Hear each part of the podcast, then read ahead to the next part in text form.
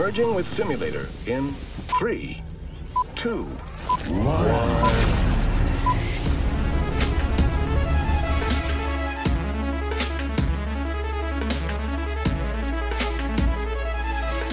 Hola, ¿qué tal amigos? Sean bienvenidos a un nuevo capítulo del podcast en Yo Soy Mike continuando con su gustada sección que es Perspectivas.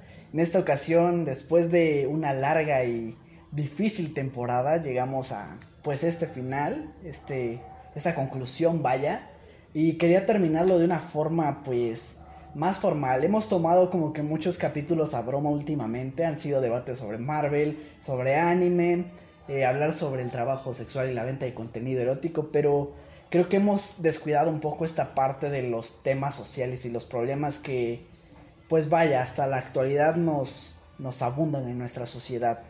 Y como somos una generación millennial y ahorita somos responsables nosotros de educar a la generación que sigue, vamos a tocar este problema que es el abuso infantil desde un punto de vista vaya bastante serio, tratar de analizarlo más allá de la palabra porque como yo les comentaba a las invitadas, ahorita las presento, antes de empezar a grabar que muchas veces consideramos el abuso infantil como nada más el abuso sexual.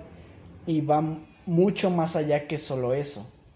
El abuso, vaya, puede desglosarse en muchos tipos de abuso. Pero pues ya verán más adelante cómo vamos avanzando con este capítulo. Así que pues para comenzar voy a iniciar presentando a las invitadas, que es su primer podcast. Es así, vamos a estrenar invitadas para este final de temporada. Primero comenzamos del lado izquierdo, por la orilla que estás al final, pero no eres menos importante, sino... Nada, ya aventamos a Jessica. Nos acompaña la señorita Jessica Hernández, licenciada pedagoga. ¿Cómo estás, Jess? Muy bien, bien, gracias. Aquí apoyando. Aquí hablando de temas serios. Sí. Cada quien hago que se presente primero, así que me gustaría que tú, Jess, a tu cámara le dijeras a qué te dedicas, cómo fue tu formación. Vaya, ¿quién es Jessica? Sí, bueno, yo soy Jessica normalmente pues todos es Jessie o Miss Jessie, así, justo por la pedagogía. Bueno, yo este, estudié en la UPN, en la Universidad Pedagógica Nacional. Decidí estudiar pedagogía en un principio justo por, primero en mi relación con, la, con los niños puede sonar a que me gustan los niños, pero no necesariamente de que me gusten. Es mi relación que tengo con los niños, no es mi gusto por los niños, que es muy diferente a que la sociedad lo adjudica, que es el gusto por los niños. O sea, yo tengo una, digamos, muy buena relación, no sé si es por mi apariencia física, que es muy infantil o en cierto punto parezco una niña, que no lo soy, pero es muy bonito y me, me, se me facilita mucho relacionarme con los niños de 3, 4, 5, 6 hasta 10 años, que me gustan más los pequeños porque son más puros, son, son más ellos, o sea, son, son unas personitas que, o sea, son seres que... No tienen filtro. Ajá, no tienen, o sea, ningún filtro, tal cual. Son igual, son el reflejo, digamos, de su casa, pero aún así siguen siendo puros pueden imitar, no sé, a sus papás, o igual pueden imitar a su maestra, ya sea de la escuela o si tienen alguna actividad extraescolar, las reflejan muy bien, o sea, de, donde vengan.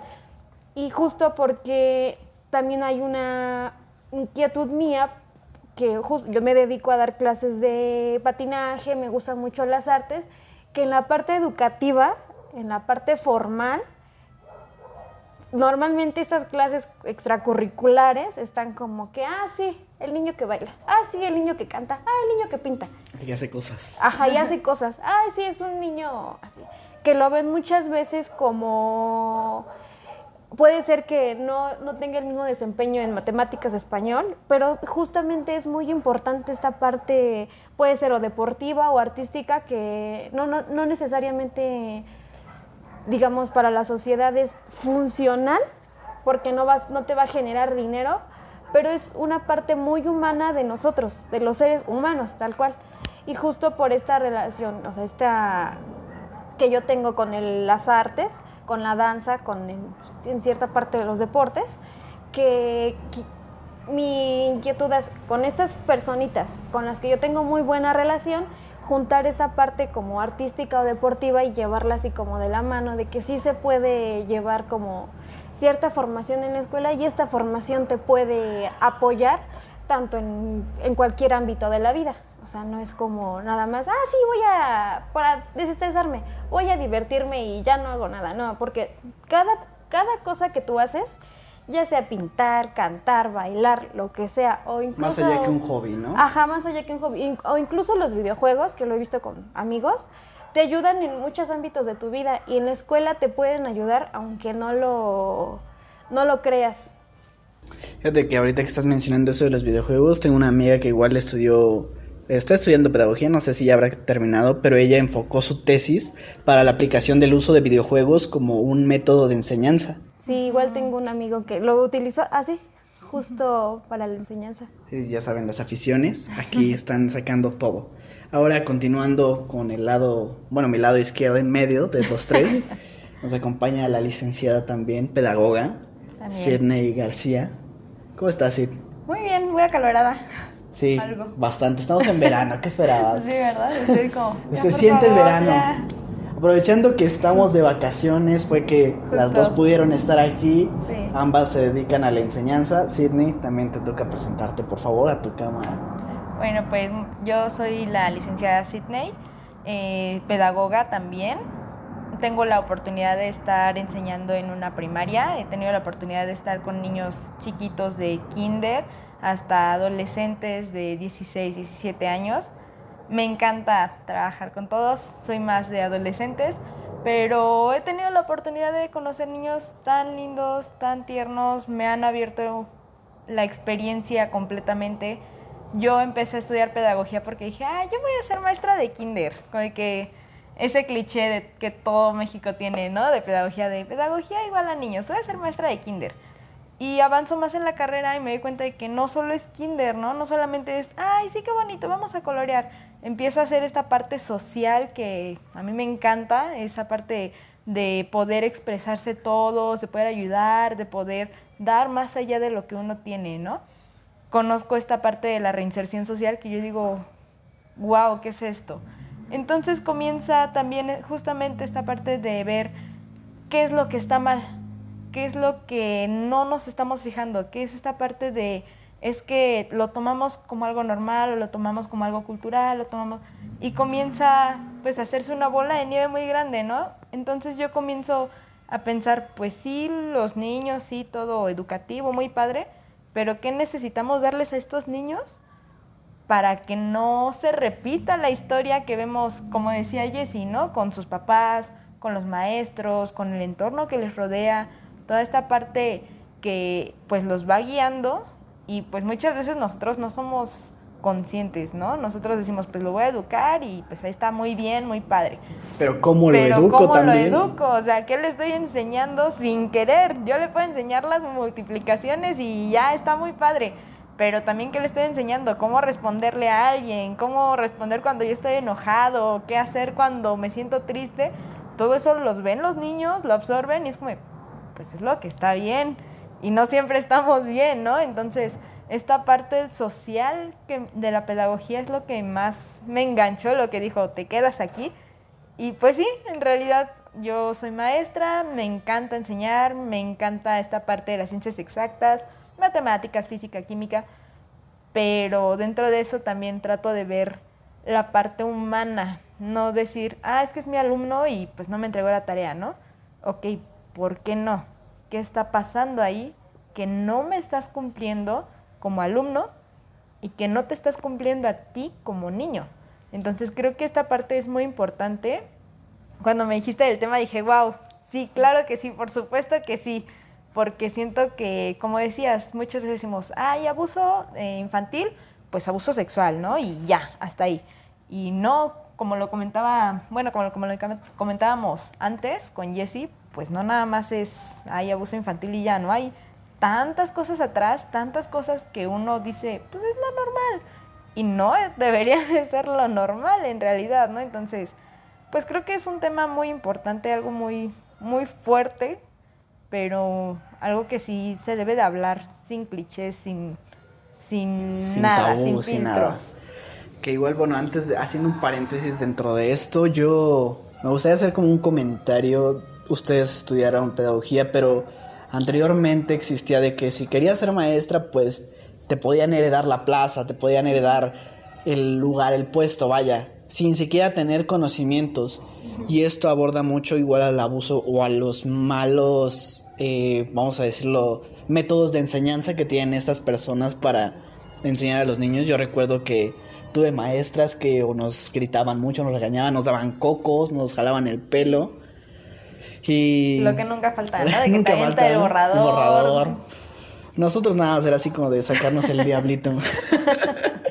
Pero sí, por ejemplo, estas personas que no se malentiende. Yo igual antes tenía muy una idea errónea de lo que es la pedagogía, de decir, ah, para ser maestro. Ajá. Pero no, es más Más por el lado de los métodos de aprendizaje, cómo emplearlos, cómo solucionar ciertas problemáticas, porque incluso un pedagogo no necesariamente tiene que dedicarse a ser maestro. Ujú. Sí, no hay muchos campos de la pedagogía que, o sea, yo llevaba cierto tiempo en la carrera y yo decía, pues para maestra, ¿no? Pues a ver qué sale.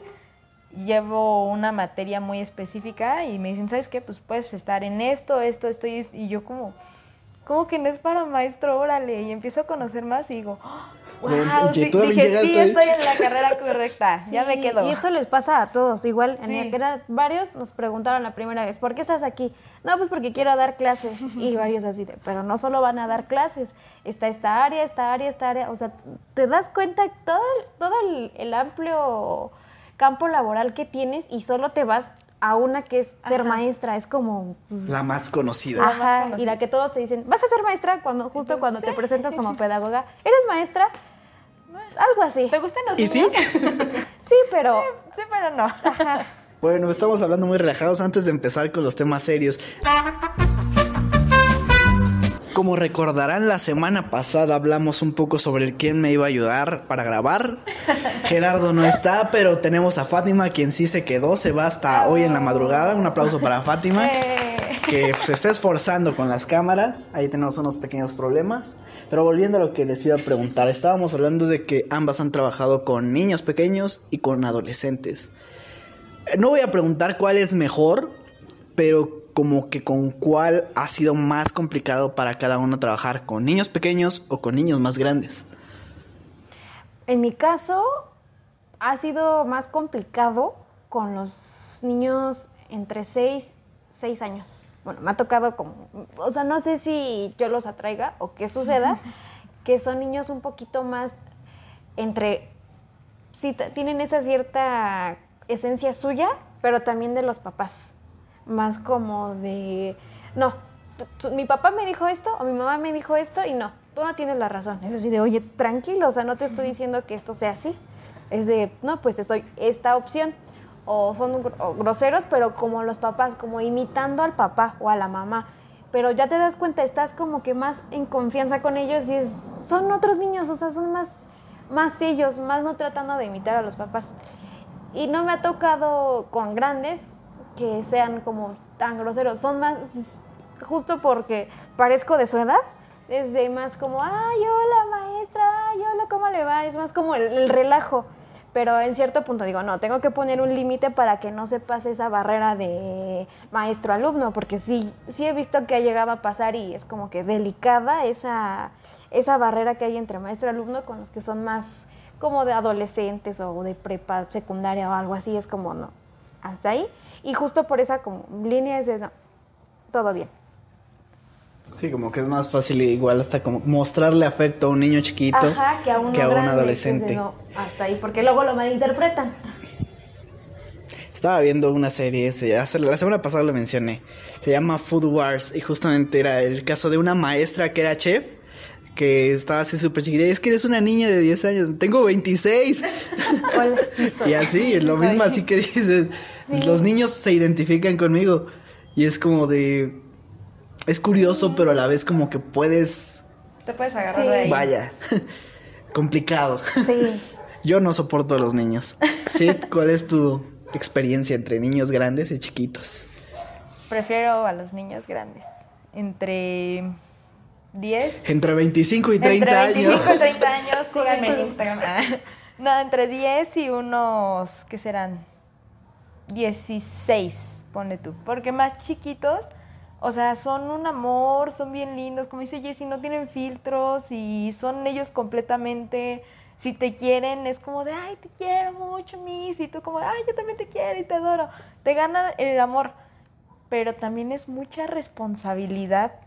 Yo siento que para mí es mucha responsabilidad porque cualquier cosita que le pase o que diga o que yo diga o cosas así, pues se le marca, ¿no? Entonces como de, ay, no, espérame tantito. Entonces el hecho de tenerle tanta paciencia, tanto cariño, tanto de mira, mi vida, mi amor, mi cielo, puedo hacerlo, pero me cuesta mucho trabajo. Y con los niños grandes, no, con ellos es como de, sí, mi vida, mi amor, mi cielo, pero acuérdate que tienes que hacer esto, acuérdate que te falta esto, acuérdate, bla, bla, bla, bla. Como que es más, es más fácil ponerlos, ponerles los pies en la tierra. No quitarles esa ilusión que traigan, pero sí, tipo, sí, mi vida, tú puedes, eh, tú puedes llegar a ser astronauta si quieres. Pero para ser astronauta, pues acuérdate que tienes que estudiar, acuérdate que tienes que echarle ganas. Ah, bueno, sí. Y con los chiquitos no, porque como dice Jessie, es más de los papás. Ahí no, a un niño chiquito no le voy a poder decir, oye, apréndete las multiplicaciones porque pues, esa es tu chamba, ¿no? Mm, se va a quedar como, pues es la suya, usted es la maestra, ¿no? Usted es la que me tiene Usted que es la enseñar. maestra de quién es el trabajo, tuyo mío, ¿no? Pero sí es mucho de los papás de, es que mi niño, es que mi bebé, y, y lo entiendo completamente. O sea, yo con mi sobrino es como de, ay, mi vida, mi amor, mi cielo, pero pues al mismo tiempo, pues es muy diferente. Entonces sí, puedo trabajar con ellos chiquitos, he trabajado con ellos así de chiquitos, pero no soy tan fan. Es mayor responsabilidad, como tú Sí, dices, son como una esponjita. Sí, Absorben sí, cualquier cosa y-. Sí. Aprenden algo y ya lo traen. Una vez estaba leyendo algo que decía, está bien complicado ser papá porque haces algo mal y no repercute solo en ti, Sí. repercute en la vida de ellos. Y para siempre te quedas Y ahora de, imagínate "Ay, como ¿qué maestro hice?". que tienes treinta y tantos alumnos a cargo, Sí. haces algo mal y... No, y que andan así nada más viéndote, no por mala onda, ¿no? Pero están así como de, a ver, ¿Qué a ver a qué hace para yo hacerlo, para imitarlo. Y tú, no, espérate, no lo hagas. Sí, es bien curioso porque justo imitan lo malo. Ajá. Lo que dicen, ah, mira. Eso se ve haciendo". divertido. Ajá. No, no imitan como la parte buena de, ah, llego a mi hora, llego bien temprano, ah, llego bien aseado, llego. No, o sea, imi- esas cosas como que, ah, sí, yo también, pero. Yo también como- puedo. Ajá, así como, ah, sí, sí, y luego. Pero no, ven que te equivocaste o dijiste, ibas a decir una mala palabra sin querer. y, ah, ¿Qué iba a decir, ajá. mis? Y luego, ¿la viste que la maestra iba a decir Sí, sí, la mis hijos. Y Sí se les ha salido alguna grosería enfrente de los niños así. Afortunadamente no. No se me ha salido, pero sí me así como, como que con la palabra en la boca es como, Ajá. nada, todo bien, todo tranquilo. Respira de... Sí. Es como, de, espérenme tantito. espérenme", Ya. O la cambias así a un automático, así como, ah, es que era esto. Sí, a mí no, no, se- no me ha salido en- con los alumnos, pero justo en mi casa tengo muchos primitos. Y pues estoy en mi sí. casa, eso Sí, es claro. mi, mi área tranquila. Pero sí es como de, ah, ya dijiste esto, ya dijiste esto. Y yo así de, lo siento. Una disculpita. Y aprenden más eso. Siempre aprenden a decir groserías. Sí, sí, son unas esponjitas muy bonitas, pero con mucho peligro. Vaya, bastante responsabilidad. Piénsenlo antes de tener hijos. Cuídense, protéjanse. Protéjanse. Muy bien, ya hablamos un poco esto muy relajado, ya las conocimos, nos hablaron un poco de su trabajo, de su experiencia. Comencemos por definir primero qué es el abuso infantil. Cada una me va a dar como su punto de vista o si ambas llegan al... Creo que ambas van a llegar al mismo que punto. Así que, ¿quién quiere empezar? Bueno, yo digo, bueno, yo siento que el abuso infantil es esta parte de atentar ante la integridad de un niño, ya sea de una forma consciente o inconsciente, ¿no? Porque pues no siempre decimos, ay, voy a hacerle esto y, y ya de grande va a tener traumas y bla, bla. Pero pues a veces sí sabemos lo que estamos haciendo, ¿no? Como adultos. Entonces yo siento que este abuso infantil se puede catalogar como el hacerle daño a la integridad del niño física y mentalmente y que en un futuro tiene una repercusión muy fuerte. Yo siento que ese sería el abuso infantil. Sí, yo igual siento lo mismo como atentar contra él en muchos aspectos, como ya lo vimos en, el, en la parte sexual, que es la más conocida, en la parte psicológica, en la parte física, que son como que a veces lo vemos normal, de, ah, no pasa nada, a un niño, cuando no sabes por qué tal que no le puedes tocar porque le duele, y pues es como, oye, o que va con más fuerza. Igual, no solo en, eso, en el sexual, en el psicológico, en el físico, también puedes atentar contra su muerte, así como lo dijo, o sea, él llega hablando en palabras mayores, como lo dijo.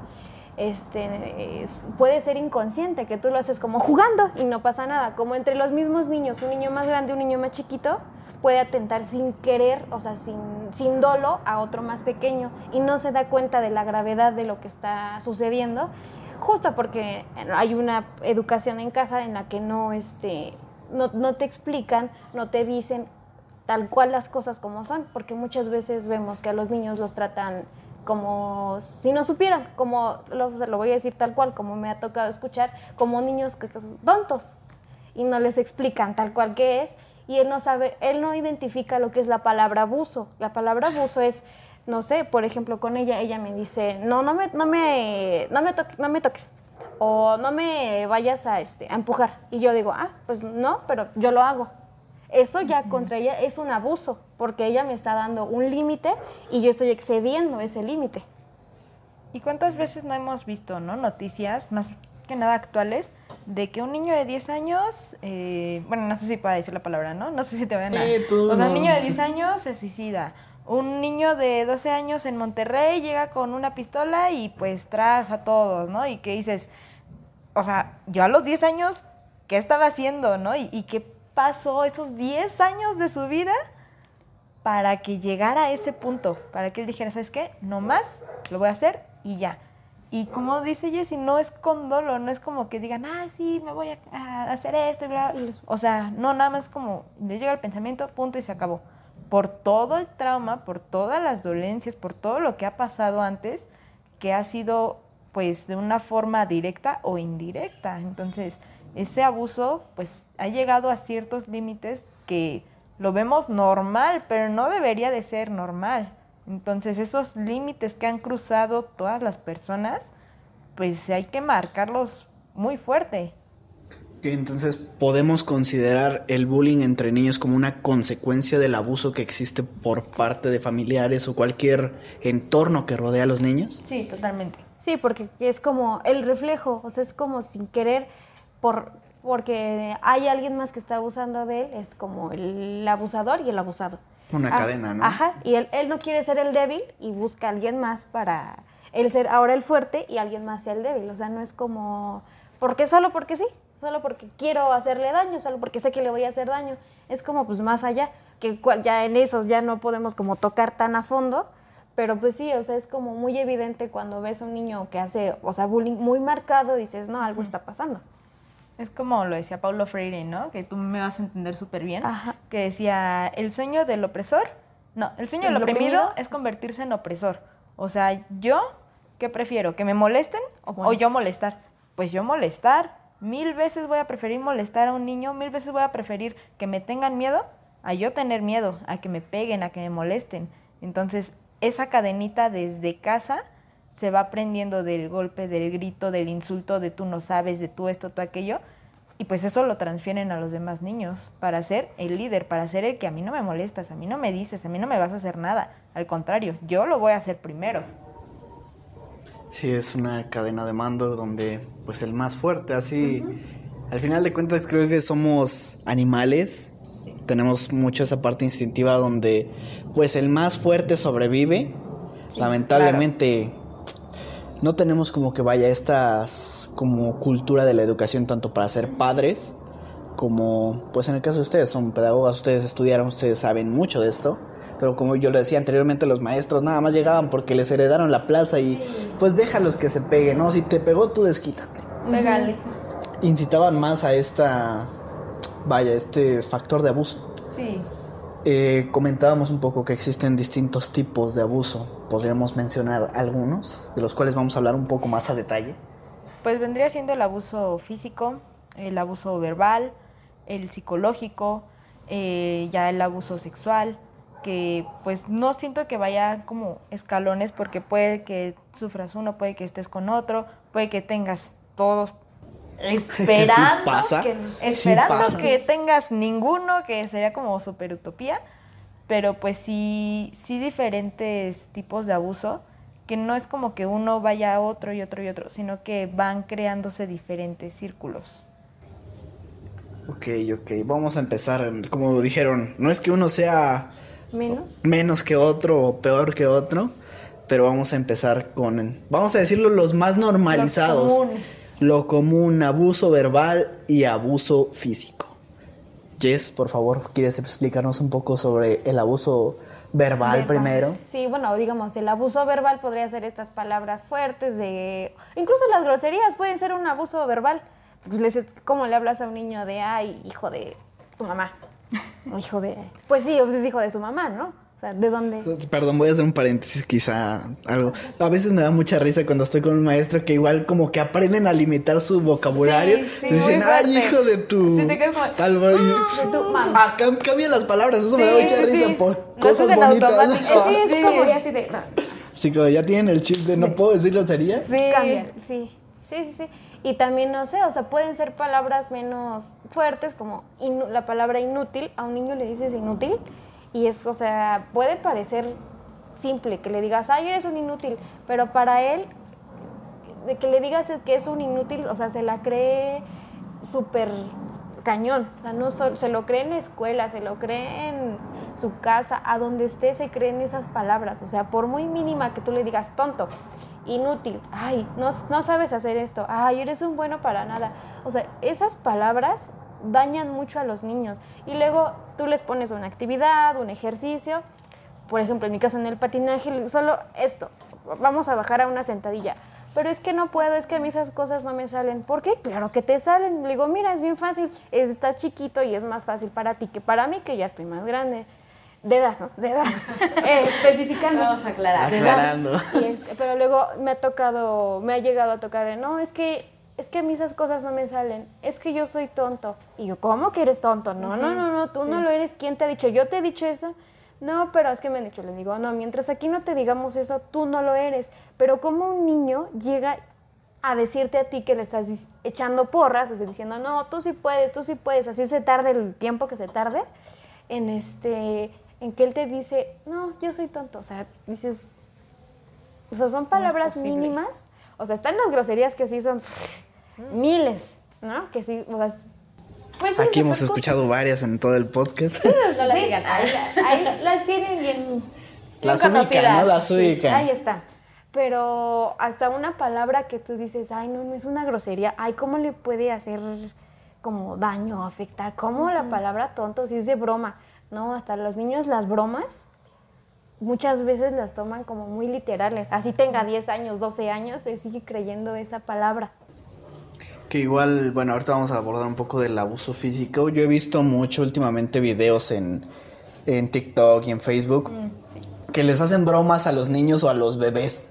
Sobre todo Sí, cuando les avientan horrible. rebanada de queso. Ajá, sí. Es como de, güey, ¿por qué haces Sí, eso? O que les ponen un filtro, ¿no? De fantasma y los encierran, o sea. Algo Eso así. también es. Que les ponen abuso. el tono de la, de la llorona y los Cosas encierran. así, sí, claro. O sea, uno ve el video y le da risa, ¿no? Y es como de, ay, pobrecito.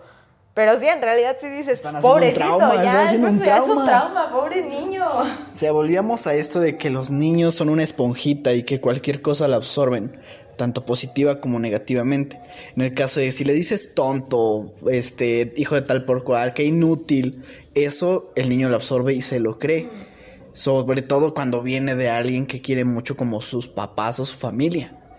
Pero así si le dices también, por ejemplo, el caso positivo, estoy orgulloso de ti, ven, te enseño cómo hacerlo, vamos, hazlo bien, tú puedes, yo sé que tú puedes, o sea, alentarlo a hacer las cosas bien de forma positiva, no como mi mamá que decía, O puedes ya, o la puedes. chancla, No, y es que, decía, o sea, pásame la de esa, y no la encontrabas porque estaba en el DC, Ajá. así que inútil eres, aquí está. a eso es lo que iba. Ya saben que, las mamás qué facilidad tienen de encontrar las cosas. Sí, no, y justamente, o sea, ni siquiera es necesario la grosería tal cual, ni siquiera decir, ay, es que eres un inútil y tonto, y bra-". o sea, la, el cómo lo dices, simplemente el, ¿qué no lo puedes hacer? Es como, Aquí está, pues, que no lo pues, estás perdón, viendo. Te está diciendo que aquí y el niño como, pues, pues, perdón, no lo vi, ¿no? Y comienzan así como, es que no puedo, porque nunca encuentro las cosas. Es Ajá. que no puedo porque nunca me sale. Es que, y empieza, es que, es que, es que. Y como dice Jessy, uno como maestro llega y, sí, tú puedes, te va a quedar bien bonito y Y vamos a el hacer esto. Y él como de, pues es que no me quedó. Y tú, no, te quedó bien padre, que no sé qué. No, me quedó bien feo. Y me ha tocado llegar a ver niños que es como, me quedó bien feo y chin, lo rompen. Y lo tiran a la basura. Y tú como, oye, ¿qué onda? Cálmate, ¿no? Y, y la primera vez que me tocó yo dije, a ver, ¿qué está pasando aquí? Acaba de romper su trabajo. Y ni siquiera era como algo wow, ¿no? O sea, era una portada. Yo dije, ¿qué, qué sucede aquí? Como para que tú digas, no me quedó, lo rompo y no sirvo, ¿no? O sea, estas palabras pegan. Y como dices, las palabras de afirmación también, así como, pues no me quedó, pero lo intenté, ¿no? O que muchos niños dicen, ay, mis, yo no sé hacer eso y a ver cómo sale. Pues Pero a ver está. cómo sale. Ah, ya está. Y vuelves a reafirmarlo. Oye, te quedó bien padre, que no sé qué. Y lo vuelven a intentar y lo vuelven a hacer. Y me imagino que también te ha tocado en el patinaje, que es como de, ay, sí me salió. Bueno, pues lo voy a hacer otra vez. Y esta vez no me salió. Bueno, pues otra vez y otra Hasta vez. O sea, esas palabras de afirmación, ese de estoy muy orgulloso de ti, tú puedes, échale ganas. Y hasta cuando no pueden en realidad. Cuando tú dices, bueno, no pudiste, a la siguiente inténtalo. A la siguiente te va a salir mejor. A la siguiente va a ser mejor. Esas palabras sí dicen, vale la pena intentarlo, ¿no? Entonces, uno no se da cuenta lo que dice. Uno, pues habla y ya. Pero en realidad, pues no es nada más hablar y ya. Es que uno habla y se les mete en el oído la palabra y de ahí ya no hay poder que saque esa palabra de ahí. Es complicado porque, o sea, a lo mejor ustedes lo ven desde el punto de vista pedagógico como maestras. Tienen una cierta responsabilidad, vaya, fuerte, con más niños, pero también mucho trabajo de eso y el principal trabajo de esto es los papás. Papás. Los papás, pues muchas veces en medio del enojo, del... Vaya, cualquier momento de que si el niño te hizo cualquier cosa, explotas y le dices, sí, no, no mides tus palabras. Es complicado a veces no, no saber medir, vaya, lo que vas a decirle a un niño, no saber en qué momento, qué cosa lo va a afectar. Sí. Que si así sea, como dices, eres un tonto, no, como eres O un inútil. broma. Hasta parece cosa insignificante para nosotros, pero que a los niños, vaya, lo puede marcar así muy cañón. Sí, sí, es horrible. Y ahora pues vamos con algo subiendo de intensidad, vaya, quizá no es igual, pero vamos con las agresiones o el abuso físico. Que, pues, por ejemplo, muchas veces, o sea, yo lo he visto hasta en Facebook, en grupos de mismos maestros, ¿no? Que dicen, pues con una nalgada y ya está. Y yo como, oye, en primera eres maestro, se supone que dentro de tu carrera pues estudiaste esta parte, ¿no? No sé si ustedes conocieron el, el dicho que decía que la letra con, sangre, Con sangre entra. entra, sí, claro, y todavía lo dice, ¿no? Y uno como, o Con sea, ¿qué? ¿Estás bien? ¿Te- eh, ¿Necesitas ayuda? Y más, un- o sea, como dices, ¿no? Uno, pues no le enseña a ser papá a alguien, ¿no? O sea, nos los han dicho todo el tiempo, a mí nunca me enseñaron a ser mamá, no me enseñaron a ser papá. Y pues sí, pues uno va aprendiendo, ¿no? Pero uno como maestro sí nos enseñaron a ser maestros, sí nos enseñaron a trabajar con niños, con adultos. Y dices, ¿cómo es posible que tú digas, sí, pégale, sí, dale una nalgada, sí, dale un zape, y se arregla, y tú como, pues ni que fuera televisor, ¿no? De los de antes, que le pegabas y ya agarrabas señal y no hay bronca. Es como, oye, no, ¿cómo, cómo, cómo se te ocurre? Sí, es como, apenas está aprendiendo a vivir, literalmente, no sabe ni qué onda con él, qué vas a ver, qué onda contigo, ¿no? Y a cada rato es como, pues un golpe y ya con eso, llora un rato y ya quedó. Y es como, oye, no, eso no está bien. Bueno, yo lo veo así y digo, no está bien. Que el niño hace berrinche y dale una para que para de veras, que llore con para que llores con provecho. Sí, y es como, no, ya está llorando bien, ya déjalo llorar. Sí, incluso también, o sea, en- con este las agresiones físicas también vienen de otros niños. Es bien curioso que también estas, este abuso físico luego viene de otros niños. Justo como esa cadenita que ya habíamos comentado, que o sea, los niños no lo hacen con esa intención de, ah, sí te voy a pegar para que, para que te sangres, y te duela y llores. No, el, el niño no va a decir como un papá, para que llores a gusto. Es pues, porque pues, lo, hago o Es me su caes forma mal. de desquitarse. Ajá, es como ese enojo que puede que traigan o cosas que traigan de casa y pues no, pues me desquito con los demás, pero pues no los estoy afectando porque a mí se supone que a mí no me afecta, a ellos tampoco les puede afectar, pero no inventes, o sea, un golpe, o sea, de un niño a otro niño si es como, más si están más grandes o más chiquitos, es de, oye, Sí, también es como la educación, porque yo el otro día, retomando los videos de TikTok, vi un video de llega un bebecito así chiquitito llorando, dándole la queja a su papá de que su hermano le, le había hecho algo, y el papá le da un cucharón como para calmarlo, y el niñito va tranquilo y le suelta un cucharazo sí, al claro, hermanito. sí. No, y, y muchas veces, por ejemplo, yo estoy consciente de que está mal, pero por ejemplo, a mí me lo dijeron, ¿no? Si te pegan, pégales. Y hasta mi mamá me decía, y si te ganan, pues yo te voy a pegar doble, ¿no? ¿Para qué te dejas? Y, o sea, uno crece con esa idea así como, pues me tengo que defender. Y claro, sí defenderte, ¿no? Pero tampoco es como de defenderme y al primer golpe, órale, voy yo, ¿no? O sea, es como, oye, cálmate, habla las cosas, relájate. Estamos entrando también un poco con el abuso psicológico, ¿no? Porque, o sea, ya sabes que si... "Ni modo, si, si llego yo mal, acá me va a ir peor, ¿no? Entonces dices, no, no va, son cosas que no deberían de ser. Y yo lo trato mucho con mis niños de que es como, es que me pegó, es que me dio un zape, es que estoy... Yo trato mucho esa parte de, ¿a ti te gusta que te peguen? ¿A ti te gusta que te den zapes? ¿A ti te gusta que te... No, pues no. Entonces, ¿por qué hacérselo a alguien más? ¿Por qué ir y sapearte a tu compañero que no te está haciendo nada, que ni te había pelado en todo el día, vas y le das un zape? ¿A ti no te gustaría? No, pues no. O sea, tener en cuenta esa parte de no hacer lo que no te gustaría que te hicieran, porque no tiene razón de ser.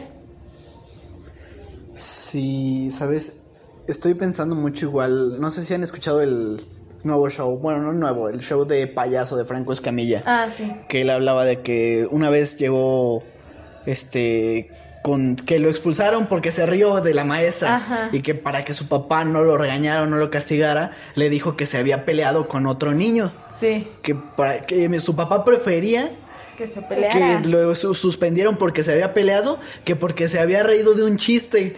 Sí, sí, y en realidad pues sí es una cultura muy mexicana, ¿no? Muy Que- machista. Que, de hecho, o sea, hasta ya en adultos se pelean dos personas y que es lo primero que hacemos, ay, déjalo grabo, ¿no? Y es como, oye, no, como, ¿por qué deberíamos de grabar eso? Como, ¿por qué no se debería de dar risa que dos personas se estén lastimando, literalmente agarrándose a golpes? Es como, ¿por? Hay un meme de un sacaron en un tianguis un DVD que dice madrizas de todo tipo. Sí, sí, o sea, justo. es justo también este mismo atracción que sentimos por la violencia. es como, como de nosotros lo está haciendo él, ah, pues ya que es como si ya, ya lo estoy viendo yo, lo estoy disfrutando. No lo hago yo, pero lo hace él.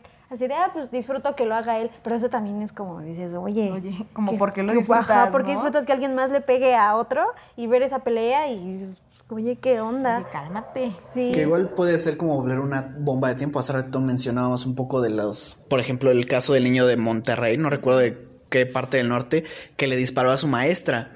En el caso de Estados Unidos, que son los niños que sufren más bullying, que desahogan toda esta carga, esta frustración que sienten con una forma de violencia mayor. Y ya se desquitan no solamente contra que el que les hizo, sino contra Con todo, el mundo. Con todo el mundo que no los defendió. Que dices, ok, no me hiciste nada, pero tampoco hiciste algo para evitarlo. Entonces, pues tú también, ¿no? Y pues no. Y es que también muchas veces, ahorita que lo del caso del niño, también puede ser que está en el norte. Estamos conscientes de que en el norte hay muchas bandas pues, de narcotráfico y En todos lados ya. México. Ya en todas partes, pero puede en ser todo que, México. que él se acostumbró tanto a esa como agresión o esa a eso que ya se le hizo muy normal. Le dice, ah, pues saca una pistola y le dispara a la maestra.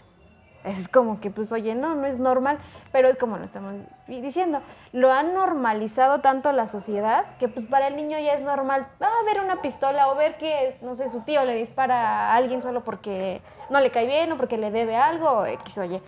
Pero eso también es como una, pues, una agresión, o sea, dices, oye, para eso no es normal, pero para el niño ya es como que, pues, muy normal. En las Es- series, ajá, ¿no? También ajá. que ven, en los corridos que escuchan, dices, oye, Sí, no. Escucha que, oye, qué es lo que están diciendo y así como que, pues, para él, ah, es normal. O, o es, ah, es normal que me pegue mi papá porque me caí. Es de, oye, no. No. Yo, por ejemplo, ahora que voy a regresar a clases, soy muy consciente de que la primera semana, o sea, ya, ya hasta me visualicé, ¿no? Que en la primera semana va a haber un niño, el, el niño que tiene teléfono, el niño que tiene TikTok, Facebook, bla, bla, bla, que va a llegar y va a ser el de, y en el radio en cochinero y va a aventar todo. Yo estoy 100% segura de que me va a pasar mínimo una vez. Va a sacar sus memes Va de TikTok. Sí, sí, claro, va a agarrar y, es que vi un TikTok y vámonos, ¿no? Que imitan. que va a ser como de ¿por? Sí, sí, o sea, yo ya sé que va a ser como ¿por qué lo haces? Pues porque es gracioso. ¿Qué es lo gracioso? Que ahora igual hablando un poco de esto de la imitación y mencionando un poco lo de el niño, por ejemplo, de Monterrey. El niño imitó una matanza que hubo en la matanza de Columbine, todos recordamos Ajá, eso, muy sí. vaya. De las primeras matanzas grandes que hubo en Estados Unidos, el niño se vistió como este este chavo, pero como su playera decía este Natural Selection, ajá. luego luego empezaron a buscar un videojuego y trataron Sí, de sí, hacerle claro, responsabilidad a los videojuegos. tienen la culpa de todo, obviamente, ¿no? Y pues como O sea, y el niño es No, violento porque por- lo por vio en el videojuego. No por la violencia que ve en casa, no por lo que escucha, no por lo que ve en internet, que pues simplemente, ¿cómo es que el niño vio, esa matanza, no? Como sabía, Pero pues exacto. obviamente pues los videojuegos, ¿no? Es como, por Dios, hay más factores para que el niño pueda hacer eso que los videojuegos, simplemente. Sí, como, claro, tiene más sentido que mi niño, o que el niño haya disparado contra su maestra más porque sufría alguna violencia en su casa que por los videojuegos, claro. Sí, tiene sentido. ¿Qué está pasando? Pero, o sea, también lo veo desde el punto de vista de que pues también absorben en el caso de, como dices, los videojuegos, lo que ven en YouTube, en TikTok. Alguna vez también vi o escuché de alguna persona que decía, todos dicen que no le debes de dar un celular o una tablet a un niño hasta que tienen un niño. Es la forma más sencilla de mantenerlo en paz y de distraerlo. Pero ahí viene otra vez esta responsabilidad. ¿Estás acaso al pendiente de lo que está viendo tu niño? Sí, porque dices lo de menos, bueno, le pongo la tele, le pongo YouTube, le doy la tablet, Disney Plus, YouTube Kids, porque ya está ahí de todo, ¿no? Dices, bueno, que un apoyo, que porque los papás se cansan, que porque los papás tienen cosas que hacer, que porque de repente dices, ya, dame cinco minutos, cinco minutos, ¿sabes? Toma, no? toma. Pero dices, cinco minutos órale. son como dos horas. Pero es como de, bueno, ya, ya le diste el teléfono, ok, va, cada quien decide, ¿no? Pero, ¿estás al tanto de lo que está viendo tu niño? Porque una cosa es, toma y haz lo que quieras. Y otra cosa es, toma, cuando acabe el video, me lo traes. Toma, no vas a poder cambiarle de esto. Toma, o sea, tener ciertos límites, porque pues no podemos quitarles la tecnología. No podemos decir, ay, no, no, no, que no toque nada, porque ya son otros tiempos. Pero sí puedes seguir echándole un ojo a tu hijo, pues porque es tu responsabilidad. Eh, actualmente los creadores de contenido para YouTube hemos tenido complicaciones por la ley Copa. Esto surgió a raíz de que muchos creadores de contenido empezaron a utilizar caricaturas o personajes llamativos para los niños, pero los ponían en situaciones de violencia, en situaciones sexuales, con diálogos o con palabras completamente obscenas y es así como de wow, o sea, Pepa le está diciendo a Elmo tal cosa, es como espérate, ¿qué pedo? Sí, es como de, Es "Oye, como de- ¿qué?". Ex- es- existió la ley Copa por esto, pero ¿cuántos niños no consumieron este contenido Antes adulterado? eso. Sí. claro, y que, o sea, en realidad ellos lo vieron porque dijeron, ah, pues ahí está Pepa y lo veo y ya, ¿no? Y de repente es como, oye, pues esto, este capítulo no lo había visto, ¿no? Y los papás como de, ah, ¿qué está viendo? Ah, Pepa. Como que se órale". comieron a Pepa. Ajá, sí, no, cañón y O todo luego traumado, en este doble sentido, porque justo cómo se llama Pepa y la, cómo le hablan a la, a la parte femenina. Vaya, aquí Ajá. vamos a buscar sinónimos.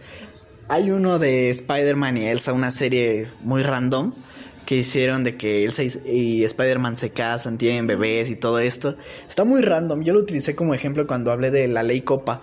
Pero, o sea, ya estamos abordando un poco sobre el aspecto de abuso psicológico. Sí. Que a veces no solamente, bueno, ahorita vamos a hablar sobre el- lo que hacen los papás, pero cualquier cosa, incluso el subconsciente lo absorbe. Un niño quizá no lo va a entender del todo, lo que está viendo en YouTube, lo que está viendo en la tele, pero pero lo está absorbiendo, lo está teniendo ahí presente. Claro, o sea, simplemente ¿por qué niños de... Porque yo siento que siguen siendo niños 12, 13 años, ¿por qué hay tanto embarazo a esa edad? que dice, sí, las hormonas, sí, este, pues la curiosidad, sí, están creciendo, claro, obvio. Pero se supone que a esa edad empieza esto. No a esa edad se están embarazando, ¿no? Entonces es como, ¿qué está pasando ahí? Pues todo lo que vio anteriormente, todo lo que conocía anteriormente, y como dice, se le quedó en el inconsciente y dijo, pues, de una. Esto se hace así, me lo enseñaron así, se hace así. Y oh, nadie sorpresa. me dijo que sí, nadie me Nadie dijo me que dijo no, cómo. nadie me dijo está bien, está mal, fíjate en esto, fíjate en aquello. Y oh, Ah, tanto sorpresa. Oh, sorpresa. Más adelante, la tercera temporada, quiero hablar un poco sobre el tema de la pornografía.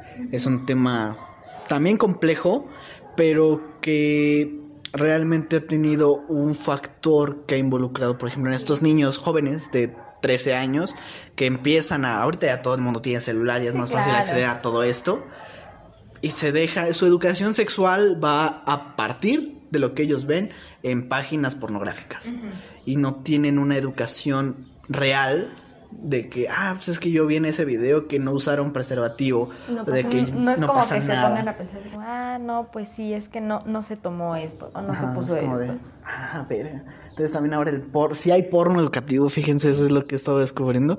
Está cabrón, o sea, también ha em- empezado a evolucionar, pero volviendo a esto de que realmente los niños, pues por falta de supervisión de los papás, es que empiezan a absorber este tipo de ideas. Ahora hablemos un poco de la responsabilidad que tienen los papás, tanto de niños chiquitos como de grandes. Sí, es que, por ejemplo, en esta parte del abuso psicológico es mucho de amenazas, ¿no? Pero amenazas por la escuela. Si me repruebas, te voy a correr de la casa y te voy a pegar y vas a ver cómo te vas a ir, que no sé qué. Y al niño entra en una presión que dices, oye, respira, cálmate, tranquilo, o sea, sí vas a reprobar porque pues no le echaste ganas, pero pues cálmate, ¿no? O sea, eso no debería definir toda tu vida y entran en una crisis horrible, ¿no? Yo tuve un alumno que este tuvo mal un ejercicio. Uno, dices, no pasa nada, vuelve a hacer. Arranca la hoja, la corta y se pone a llorar. Y yo como, oye, ¿qué pasó? ¿Quién te pegó? Porque así mares. Y yo, ¿qué pasó? Es que mi mamá me va a regañar y me va a decir. Y, y fácil una media hora en lo que lo calmé por un ejercicio. Y dices, esto pues no está bien, ¿no? Obviamente sabes que si no le echas ganas, que si repruebas, que si haces, deshaces, pues tiene una consecuencia, ¿no? Y dices, claro, pues tengo que admitirlo, tengo que hacerlo. ¿Me van a regañar? Bueno, pero una cosa es el, híjole, me van a regañar, o híjole, llegando a mi casa a ver cómo me va, al me van a correr, me van a pegar, me van a decir, "Mm, ya no voy a hacer nada de mi vida, dices, oye, eso no, no está tan bien, cálmate. O sea, es una amenaza tan fuerte que se le ha hecho, más que nada, yo lo veo así, más que nada por la escuela. Del te lo tienes que aprender y tienes que sacar 10 y tienes, y tienes, y tienes, y tienes, que pues explotan los niños. Igual creo que muchas veces este factor de abuso psicológico viene a raíz del abuso físico. Que un niño se trauma o queda ya como, no, es que si hago esto, si hice esto, ya me la otra vez me pegaron, ya, ya sabes. Sí, ya sabes. ya sabes cómo Ya te va a ir. que vas. Sí, o solo con una simple mirada así del, del papá es así. de- y, y tú. Igual también con la responsabilidad de los papás es una, por ejemplo, tom- re- sí, continuando con lo que dijo, es si tienes que estudiar para ser alguien, la típica frase de tienes que estudiar para ser alguien y si no estudias, uy, luego los niños se ponen mal. O la otra, ah, pues ¿para qué estudio? ¿Para qué estudio si de todos modos me van a regañar? De todos modos me va a ir mal. O sea, no sabe, es como medir este, esa parte de decirle, estudia, pero de, digamos, de un modo que el niño lo entienda de, ah, pues sí me hace bien. O, para que no le tenga ni miedo al papá o ni miedo al estudio, porque le- les generan también un miedo al estudio que dices, oye, pues eso solo tienes que leer o, tienes que hacer una- un ejercicio, una actividad, no pasa nada, pero es, de, o tienes que estudiar para ser alguien, o si no, ¿para qué estudias? Es como que también nos ponen como en una... como con- en el choque de... así de, "Ay, ¿qué, qué hago? estudio, ¿Qué hago? ¿Qué hago? ¿Qué no". Y es, no, es como, te encuentras a niños chiquitos, o bueno, chiquitos, o de 10 años, que dicen así como, ¿qué voy a hacer? Y están pequeños, cuando lo único que a un niño le gusta es jugar. O sea, como que para que se hagan ahí en su cabecita de cosas. que Tengan una carga de estrés así Ajá, como... que digamos, déjaselo a alguien de la universidad, ¿no? Que Ay, dices, sí, "Ay, si no estudio ya, Ya, ya, me corrieron de la universidad, qué ¿no? bueno, también Y es de como- todas formas dices, bueno, pues ya, ya voy a repasar otra vez el semestre. Pues ya que, órale, Sí, ya, otra vez, no pasa nada, Otra ¿no? vez estaba viendo también, perdón, yo utilizo muchos videos que veo en TikTok eh, de que decían en la prepa, no, es que en la universidad van a Sí, ser el triple sí, de sí, esto. sí, claro. Llegas a la universidad, me lo entregó una servilleta, joven, está bien, tiene Sí, 10, sí, ahí está. dices, ya, órale, ya, es tu bronca, no mía, muy, ¿no? muy ingenioso, Muy joven. ingenioso, muy imaginativo, muy innovador. Pero sí dices, o sea, eso ya déjaselo a alguien grande que tiene, pues, ciertos problemas, ¿no? Ciertas circunstancias de la vida. Que digo, tampoco es justificación. Pero dices, ya está, pues, más allá, ¿no? Pero un niño con tanto estrés dices, oye, cálmate. Y uno, como maestro, empieza a ser su cómplice. Del, es que no acabé. Bueno, lo haces de tarea. Si te preguntan, es tarea. Ah, bueno, está bien. Me dices es que este, me faltó traer este cuaderno. Bueno, hazlo en el otro, no pasa nada. Bueno, házmelo en esta hoja y lo pegamos. Bueno, o sea, tratas de ver la forma de no estresarlos. buscar soluciones. Ajá, de decir, no pasa nada. No pasa nada si te equivocas, no pasa nada si no puedes, no pasa nada si lo hiciste y no te salió. A mí tampoco me salen las cosas, no pasa nada. Y ahora ¿no? viene lo difícil. Tú le dices eso y el niño en saliendo, casa? el niño saliendo, Ajá, sí, ¿por qué lo hiciste aquí? Vas a ver ahorita en la sí, casa. claro. No, sí, me ha tocado así como, Miss, es que pues lo hizo así y yo. Sí, así era. Está bien, está perfecto, como lo tenga. Bueno, y yo como, también es- como educar Calmar a a los los papás. papás. Sí, es educar a los papás al, no pasa nada. ¿No se lo sabe? No importa. ¿No sabe cuál es la capital de Canadá? Bueno, pues sabe cuál es la de México, aunque sea. Ya en algún momento se aprenderá la de Canadá. No, que no se sabe la tabla del 22, bueno, se sabe la del 5, ya con eso ahí vamos, más o menos. O sea, esa parte de que no todo es lineal, porque muchas veces también es como de, es que fulanito ya sabe eso y tú no. Es que perenganito lo hace mejor, que también eso es un abuso psicológico muy fuerte, que pasa más que nada cuando tienes hermanos, cuando tienes primos.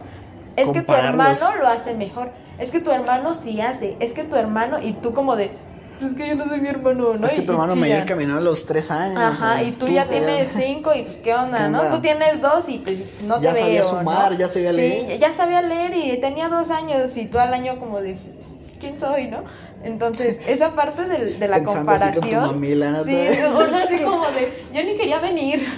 Yo no pedí nacer. Es Justo, ¿no? Entonces es como de esa comparación tan fuerte que les marcan, que es como de, sí, hay unas personas que avanzan más, otras menos, unas son mejores, otras en en este caso, en otros casos son mejores en esto, bla, bla, bla.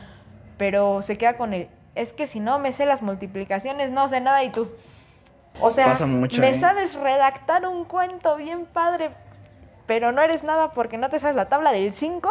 No Sí me pasa. digas esas cosas. voy, voy- voy a poner un ejemplo que me pasa a mí. Yo sucede. soy comunicólogo, soy del área 4. Yo siempre he dicho, yo no sé nada de matemáticas. Me pueden decir una multiplicación, una división. Yo no sé Yo, nada. ay. Y mis papás siempre dicen, "Pues, no que eres licenciado, no Sí, que sí, estudiaste. justo. Eh, Tanto que Sí. estuviste ahí pagando la carrera para que no sepas hacer esto. Eh, Yo no estudié matemáticas, no Por me gusta. no me fui para allá. Por eso yo escogí el área 4, artes. No fui ingeniero. Sí, y es bien difícil controlar a los papás, porque incluso el niño te dice, no, me van a regañar, me van a eh, decir esto lo otro. Pero tú vas, ah, vas, hablas con el papá más tranquilo de, no, no pasa nada, lo que él está haciendo está bien, o sea, él es su ritmo, y le explicas al papá que cada niño va a su ritmo, o sea, no tiene que ir igual que todos, porque, pues, o sea, qué aburrido, ¿no? O sea, que todos vayan así como iguales, que todos sean igual. los conflictos entre mamás, ¿no? Ay, es que mi niño ya Ajá, sabe niño. leer. Es que mi niño Ajá. al año caminó. Ah, pues el mío casi al año. Sí, Ajá, sí, de no, pero el mío antes esto. Y explicarle que pues cada quien va a su ritmo, unos más lento, unos más rápido, pero lo que hizo está bien, es de, no, pero tiene que hacerlo mejor. Un paréntesis claro. nos tocó en, en el club de patinaje, que la otra, mi otra, la otra Miss con la que estoy trabajando, una niña avanza un poquito más lento que otros, pero hace muy bien los ejercicios, cosa que algunos otros no tienen tanta técnica para hacer ejercicios pero la estaba hablando con la mamá y, o sea, aquí digamos, la niña, yo soy la ella es la mamá, no, ejemplo, ejemplo. Ponte- ponte nueva mamá, así como- la mamá dice, no, es que ya no va a participar en el número grupal, en esto, no, porque no patina, porque no sabe. Y la yo así, no, pues sí, es que sí, lo que hace, sí sabe, ya no, ya no, no se tiene que agarrar de ninguna estructura, nadie la tiene que agarrar. O sea, ella lo hace bien. No, pero es que ya no sabe, vea, se va a lastimar, no sabe hacer esto, no el otro. Y ahí, controlando a la mamá y la mamá diciéndole no, y la niña aquí. O sea, que la niña así de... Escuchando el no de sabes. No, no sabes, no sabe patinar, no, No sabes puedes. hacer esto. Ajá, él no puedes, no, no, pero es que así se va a lastimar, es que así va, se va, no se va a ver mal todo lo demás, todo lo que ustedes están haciendo, lo va a echar a perder ella. Y, o sea, y la niña así de. Y la niña quería participar con todos, pero por la mamá, de que no entendió que la niña iba a un ritmo diferente que los demás, pero justo es estar con los demás le iba a ayudar a la niña, pero no, la mamá dijo no. No, y de ahí no la sacaba así, era tan complicado con la mamá, más con la mamá que con la niña, Con la niña. explicarle que no, que la niña va bien, que es lo que está haciendo lo está haciendo muy bien, a su ritmo, pero lo hace muy bien. No, pero la mamá estaba, o sea, no la sacaba de que su hija no patinaba, no hacía nada bien, no le salían las cosas e iba a echar a perder todo. Y no. Y la niña estaba así. Que también vuelve también al caso de los papás sobreprotectores, como en el caso de Buscando a Nemo, Marlene y Nemo. Ajá. Solo porque tenía una discapacidad, creía que no podía hacer las cosas y no Justo. lo dejaba. Y dice, sí, tiene una discapacidad, sí puede que tenga limitantes, claro, ¿no? Pues como todos. O sea, en realidad, como cualquier otra persona, tiene limitantes, como cualquier otra persona va a poder hacer unas cosas, otras no. Pues que haga lo que pueda. Que haga, que lo intente. Si no, pues nunca va a saber, nunca va a saber que pudo cruzar todo el océano, ¿no? En este caso, nunca va a saber que pudo este, hacer más amigos peces que hasta ya eran como peces adultos. O sea, hasta el mismo papá como que rompió Ajá, sus límites, ¿no? de, híjole, yo no hablo con nadie y tuve que hablarle a la persona más olvidadiza del mundo y a tiburones y a tortugas y ¿qué dices? Es un ejemplo muy burdo, pero es real, o sea, si uno no lo suelta, que pues sí da miedo, ¿no? Y si dices, híjole, es que le va a pasar esto o es que se va a sentir así, puede que sí, puede que no, pero no lo sabremos hasta que lo soltemos en realidad, ¿no? Sí, porque ahora, vamos con el lado contrario, porque se- sigue siendo un abuso psicológico, porque igual hay algunos niños que dicen, no, es que mi papá no me deja, no, Sí, no es que puedo no hacer esto, es que deja". no me da permiso, no, es que a mi papá no le gusta que vaya a tal lado. Sí, no, y, y hasta, o sea, perdón si se si enoja a alguien, ¿no? Pero esta parte de mi religión no me lo permite. Es como, eres un niño. Sí, sí, puedes tener las creencias que tú quieras y pues rezarle a quien tú quieras, eso ya es pues de cada quien, ¿no? Pero eres un niño, ¿por qué te voy a prohibir ir a pedir dulces? ¿Por qué te voy a prohibir bailar en una canción de Navidad? ¿Por qué te voy a prohibir disfrazarte cuando todos tus compañeros están disfrazando? Cuando lo único que vas a entender es, mi religión no me lo permite, pero yo veo que todos están bien felices. O sea, yo lo veo como un cierto abuso psicológico muy fuerte ante los niños, porque los niños nada más dicen, mi religión no me lo permite. No saben ni qué religión es, no saben por qué no lo permite, no saben qué significa, nada más saben que no se puede hacer esto, saben que no pueden Porque mi esto, papá dijo que porque no. mi mamá me dijo que no, porque mi papá me llevó a la iglesia por... y dices, ok, incúlcale la religión que tú quieras, es tu hijo y ahí yo no me meto, ¿no? Pero déjalo disfrutar su infancia, déjalo que participe con todos los demás. No le va a pasar nada si se pone, no sé, un sombrero de espantapájaros y ya en la escuela, ya saliendo se lo quita y vámonos. O sea, es esa parte de no dejarlo socializar, que también en primera pues afecta muchísimo. Y en segunda, pues sí le- les duele, ¿no? Así como de, ay, es que no voy a ir al convivio, es que no voy a ir a esto, es que no voy a ir a... Y, A la fiesta de tal niño. ajá, y se quedan como de, es que la religión no lo permite. Ya cuando estés grande, pues ya, tú decides tu religión y decides si haces, deshaces, si quieres, si no quieres, ya es de cada quien, ¿no? Pero de niño dices, es que no puedo. No sé por qué, pero no puedo. No me dejan. No me dejan. O sea, Y es bien curioso que todo eso, hace una, unos días estaba así en Facebook, o sea, viendo, y me salió este, un, luego salen varios links de los reportajes que hacen, unos que, pues sí, otros que son bien X, ¿no? Pero, o sea, iba así como viendo uno que decía que la población en México ha bajado de un noventa y tantos a un setenta y tantos por ciento en religión, o sea, de las creencias, y dices, wow, y ahí dije, X, ¿no? Y me meto a ver los comentarios, y no, o sea, dices, no, pues no me dejan hacer esto, o es justo porque se contradice la misma religión, o cosas así que dices, bueno, se Cada respeta, quien. cada quien. Pero como es bien curioso que justo de esto, o sea, puede uno pensar de, no, pues a mí me prohibieron esto, yo a mis hijos no les voy a prohibir nada, yo los voy a dejar ser libres. Y pues muchas veces dejan esa parte, en- les guste o no a alguien, religiosa a un lado. ¿Por qué? Porque te limitan, te limitan claro. un buen, quieras o no te limitan. Es como, ¿qué es más necesario? ¿Educación financiera o el catecismo? Educación sexual, por favor. Educación sexual aquí en México. No, o sea, Que miren, es curioso que ahorita que estemos finalizando esto del abuso psicológico con esto metiendo a la religión, porque abordando el tema por el que muchos a lo mejor llegaron, es creo que un factor fundamental de que se dio a conocer mucho este tema del abuso por muchas situaciones que vivieron muchos niños por parte de la iglesia. Paréntesis, yo el tema no lo hice principalmente por esto. claro. Yo hace un mes, dos meses, no sé si vieron que en Coacalco cerraron la avenida López Portillo porque un maestro había abusado de varios alumnitos. Ah, sí, sí, sí. Yo por eso fue que inicialmente dije, güey, esto es... Le dije a Monse, quien no está presente hoy, güey, tenemos que hablar de esto ahora porque esto Sí, pasó. Es que sí, y Pero- por ejemplo, yo ahí en esos casos de que la maestra abusó, el maestro abusó, yo me pongo como maestra, como mujer, como licenciada, como lo que quieras, y digo, ¿cómo se te ocurre? ¿Qué está pasando en tu mente para hacerles tanto daño? Sí, porque, o sea, vimos que se cerró eso en las noticias por un maestro, pero previamente, semanas atrás, no tenía mucho que habían dicho, no, es que unas maestras abusaron de una niña, maestras. Otro, en otro lado también, unas Sí. maestras, o sea, se ha visto muy común. Sí. Pero principalmente el tema salió a relucir, vaya, socialmente dejó de ser como que un secreto a voces Sí, cuando claro. salió el reportaje sobre los abusos por parte de sacerdotes a menores de edad.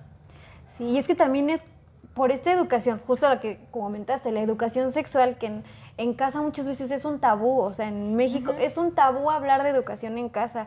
Tú a un niño le tienes que decir, no, no te tiene que besar todo el mundo, no debes de dejar que te besen en la boca, porque pues, o sea, un niño que te besen en la boca, pues, Claro. lo va a ver natural, pero qué tal que llega a otras cosas y en casa no te dicen, no, eso no te tiene que tocar tus partes, y es de...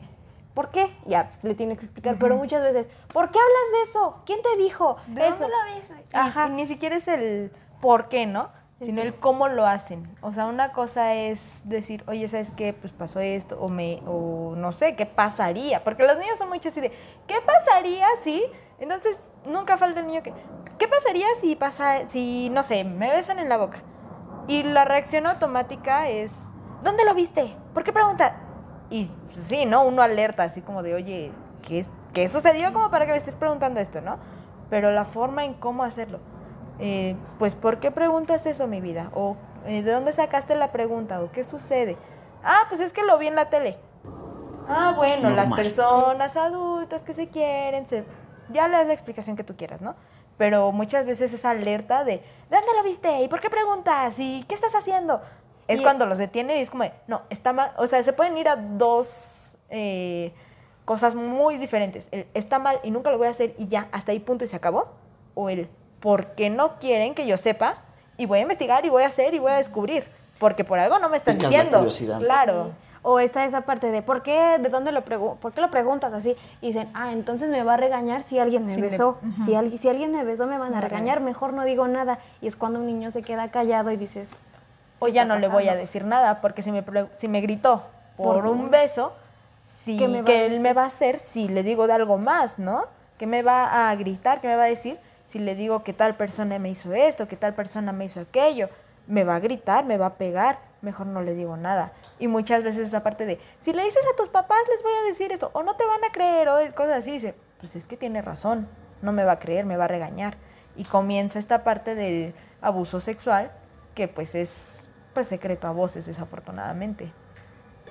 Ahorita, bueno, estamos hablando de que sea muy de golpe el abuso, pero mencionaban un poco del que veías a los niños de que los besan en la boca los papás. Incluso pasa el caso de que una tía te quiere dar un beso y el niño no se deja. ¿Y por qué no le quieres dar Ay, un qué beso? grosero. Qué grosero. Sí. O sea, no es como Es que... respetar sus límites. O sea, yo, yo tengo a mi sobrino, está chiquito, tiene dos años. Mm, lo amo, lo adoro, es la luz de mi vida, ¿no? Y yo soy mucho de, ay, mi vida, mi amor, mi cielo. Pero en cuanto llega, si yo veo que él viene así, es como, ah, me quiere abrazar, lo abrazo. Pero si yo veo que no está así, yo llego y le pregunto, ¿te puedo dar un abrazo? Sí, ah, bueno. ¿Te puedo dar un beso? Sí. ¿Me puedes dar un beso? Sí, ah, bueno. No, ah, pues no me lo des. Oye, ya me voy. ¿Me quieres dar un beso? Sí, ah, bueno. No, ah, no pasa nada, nos vemos al rato. Sí, porque dices, está chiquito y son cosas que dices, ay, qué payaso, ¿no? Y más que nada con las tías de, no me dio beso, no, no lo voy a Ya no me hablar. quiere, ya, ya no no- me quiere. Y empieza otra vez esa manipulación, ¿no? Del, es que sí te quiero, pero pues ahorita no. Ese estoy-". abuso psicológico, ese ahí está. familiar, que es como de, es que ya no me quiere, es que es muy grosero. Y hasta los regaña, ¿no? Saluda bien. Pues ya saludé bien, dije buenas tardes, buenos días, ¿cómo estás? Las choqué, ¿no? Pero no quiero dar beso, no me gusta, no me siento incómodo, hoy no quiero, punto y se acabó. No pasa nada, pero esta parte del, es que tienes que dar beso, es que tienes que abrazar, es que...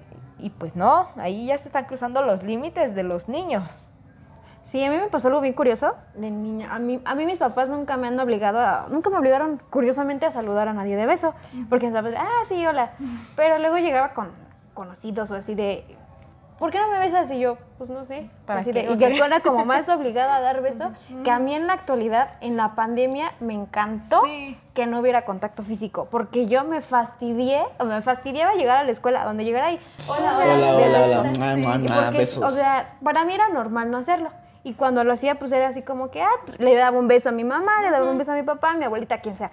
Pero cuando cierta familia o al- así de imponiéndome que tenía que darles un beso, solo porque llegaba porque me despedía, era así de, ay, oigan, ¿por qué? Si a mí no me, no me obligan No a me eso. nace. Y me, o sea, era esa obligación es de, ay, no, sabes que ya no, odio esta parte, odio esto. Y es como de, Y más en mujeres, ¿no? Yo lo veo así. O sea, un hombre puede llegar y dar la mano y buenas tardes y hasta se abrazan y así palmada. Ya, fin. No pasa nada. Pero una mujer, al menos socialmente, está obligada a saludar y darle beso y darle beso y beso y beso y beso. Y ahí va saludando, besando 30 mil mejillas en la fiesta familiar, ¿no? Y otras 30 mil de los que llegan. Y es como de, no, no te quiero dar beso. Déjame, suéltame. Me lastimas. Pero así es como de, no. Y desde niños se les está enseñando esta parte de, no, es que si no das beso, pues es que eres muy grosero. Y ahí da pauta a otras cosas. a que si no te dejas hacer Si no te y abrazas. agarro y estás siendo grosero porque no te estás dejando. Pues es que ven, siéntate en mis piernas. No, es que no quiero. Ay, qué grosero. Que eso, pues creo que en la cultura mexicana va mucho porque creo que muchas niñas que han sufrido abuso han sido por saluda a mi compadre, los papás borrachos. Sí, claro. Para empezar. Para empezar. Y ha sido de que no, pues vente y empiezan a abrazarla, a agarrarla, a la niña. Incluso niños, o sea, no Sí, va solamente sí, porque sean niñas, sino. Son mayormente los casos de niñas que han sufrido abuso incluso por sus mismos papás. Lo vemos en el caso de Forrest Gump, la, esta amiguita. ¿Cómo se llamaba? No me acuerdo. Jenny, Jenny. Jenny. Que ella sufría abuso por parte de su papá. Y eh, vemos todo lo que vivió Jenny después a consecuencia de esto mismo. Y. O sea, sigue siendo como que un tema tabú hasta la fecha donde. Sí. O incluso por el mismo miedo de. No, es que. Es que, ¿qué van a decir? qué van a decir? pensar? Sí, O me van a ver es- mal. Me van a ver mal. Y, o sea, yo lo veía, ¿no? Me van a ver mal a mí y yo fui la víctima. Y no lo van a ver mal a él, a ella, que fue el victimario. Y pues esta cultura mexicana que es como de, ay, sí, pobrecita. Pero es que mira, la violaron. Es que mira, le hicieron esto. Pobrecita. Y es como, sí, me pasó algo, pero no por eso yo tengo que ser la señalada, no por eso yo hice algo mal, ¿no? Al contrario. Entonces empieza esta parte del, pues mejor no voy a hablar, pues mejor que nadie se entere, pues mejor así lo dejo.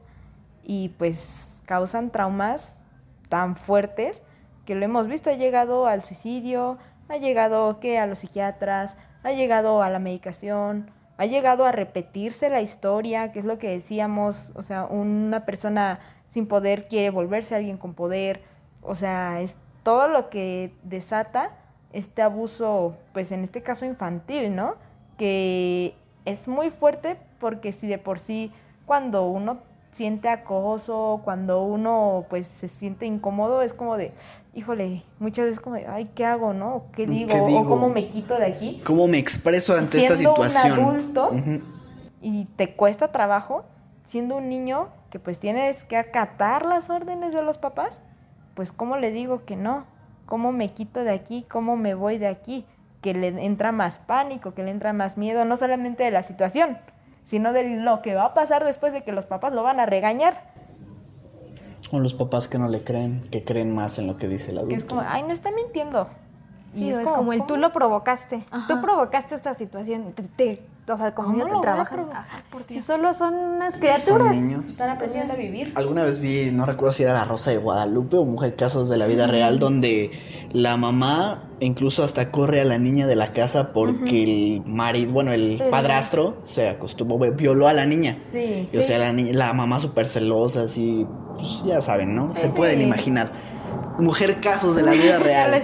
Televisión mexicana. Televisión mexicana que parece broma, pero... Pero, pero es real, está ¿no? O sea, basado ¿cuántos en hechos. casos sí te quedas como de... La realidad supera la ficción. ¿Cómo Muy que sí cabrón. es cierto eso? Porque, por ejemplo, decíamos lo de. Hablábamos un poco del tema de los sacerdotes que abusaban de los niños. Siempre existía como que esta broma de. Ah, ya te, Es- te abusé de ti el sí, padre. de, como de- "Claro que sí". Y realmente, al final de cuentas, cuando empezaron a sacar muchos casos, dieron, se dieron cuenta de que no solamente era como un mito, sino que era real. Sí, es algo pues muy fuerte y muchas veces, aunque no les crean o aunque les crean y no lo saben, pues entran estas señales, ¿no?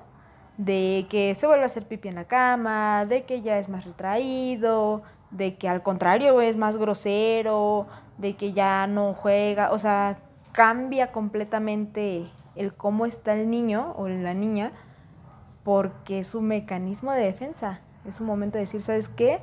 Si yo era así y me pasó esto, pues ya no lo voy a hacer, ya no voy a ser así, ya no voy a ir a tal lado. Y cambia y ahí es cuando empieza la alerta, así como, oye, ¿qué está pasando? Y pues ahí entra la negligencia de los papás, que es como de, ah, pues es que ya no le gustó, pues ni modo. Y puede que sí, puede que de repente sea, ah, ya no le gustó, ¿no? Pero preguntarle, platicarlo, hablarlo.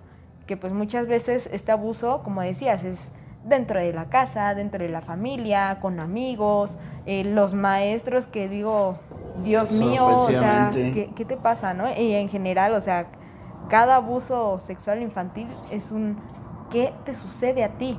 Tú eres el adulto, se supone que tú eres la persona que es más consciente de esta situación.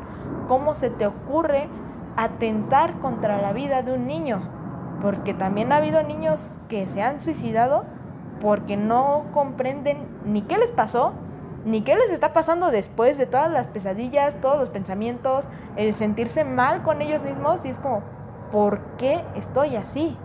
Y pues en México que apenas está saliendo a la luz de la importancia de la este, inteligencia emocional, de la salud mental, pues no los llevan al psicólogo, no saben ni qué onda y hasta ahí queda. No sé, que a veces así como tú lo planteas, siento que es más fácil que ustedes como maestras se den cuenta cuando un niño tiene algo que incluso los mismos papás. Sí, porque los niños llegan siendo unos, los conoces de un modo y ves, ves el cambio, o sea, tú ya conoces a tu alumno, sabes hasta Sí, cómo se para, cómo se sienta, cómo te va a pedir permiso para ir al baño, qué palabras va a usar, o sea, ya, ya sabes. sabes ya, de memoria. Así ya los conoces. Y llega y de repente te cambia hasta la actitud, el tono de voz, o, o más, te grita más, o algo, y dices, no, a ver, ¿qué está pasando? O sea, no es inmediato que le dices, ¿qué pasa? Sino que lo vas estudiando y dices, no, algo aquí ya no está bien. Sí, porque puede que sea un día que dices, Ajá. se siente mal, no tiene ganas, lo regañaron. Ajá, y ya pasa. Pero dices, bueno, un día, al otro está igual que siempre, dices, ah, pasa. Pero ya que ese comportamiento que cambió, porque que no era así, sea como constante ese cambio, dices, no, algo ya está pasando. Y muchas veces sí, los papás no se dan cuenta. De que cambiaron. O dicen, ah, es que sí cambió, pero pues Ha de ser poquito. o ha de ser por esto". por esto. O con los niños que yo trabajo. Pues es que están en- entrando a la adolescencia. adolescencia, en la y pubertad. Sí, pero es como, de, sí está entrando a la adolescencia, pero, Pero- pues aguas con esto, ¿qué onda, no? También, bueno, es que está complejo por el parte de los papás porque yo lo veo con papás que todo el día trabajan, que no conviven con los hijos, que pues los niños o se quedan solos, los dejan a cargo de otra persona y es ahí donde con qué persona estás dejando a tus hijos o con Sí, quién los y es estás un dejando. arma de doble filo, porque dices, si no trabajan los papás, no hay cierta calidad No de vida, ¿De ¿no? dónde? Pero si trabajan, pues no hay quien vea al niño. Entonces, en realidad, pues eso sí es como un arma de doble filo porque dices, o trabajo y te doy pues lo que necesitas, o no trabajo y estoy contigo, pero pues no te doy lo que necesitas, ¿no? Entonces es una situación muy difícil porque sí es algo que dices, ¿cómo? Bueno, yo, yo a veces lo he pensado, ¿no? Si yo llego a tener hijos, yo como mamá, yo como licenciada, como profesionista, ¿cómo me desvivo en dos partes, ¿no? Porque pues ya conociendo todos estos temas, y lo hablaba con una amiga, yo siendo pedagoga pues ya tengo más noción de cómo se desarrollan los niños y bla, bla, bla. O sea, ¿cómo me voy a separar entre esta parte de licenciada y mamá para estar en ambos casos, ¿no? Que pues es pues lo que pasa aquí en México, si no trabajan los dos papás, pues no hay dinero. Sí, es bien curioso cómo ah, trabajando con niños, puede que antes digas, ay, sí, a los 15, 16, ay, sí, en algún futuro quiero, quiero tener hijos, qué bonito, ¿no? y ya creces, trabajas con niños y dices, ah, caray. Muy padre y todo, pero... Pero, o sea, estoy lista para esa responsabilidad, para hacerme responsable de otro humanito. Y dices, oye, oye tengo que si trabajo, ver dónde lo dejo, con quién lo dejo, porque también luego las guarderías no, son de lo mejor. Ay, Dios, es que de las guarderías. volvemos al punto de los del maestro este que abusó de los niños.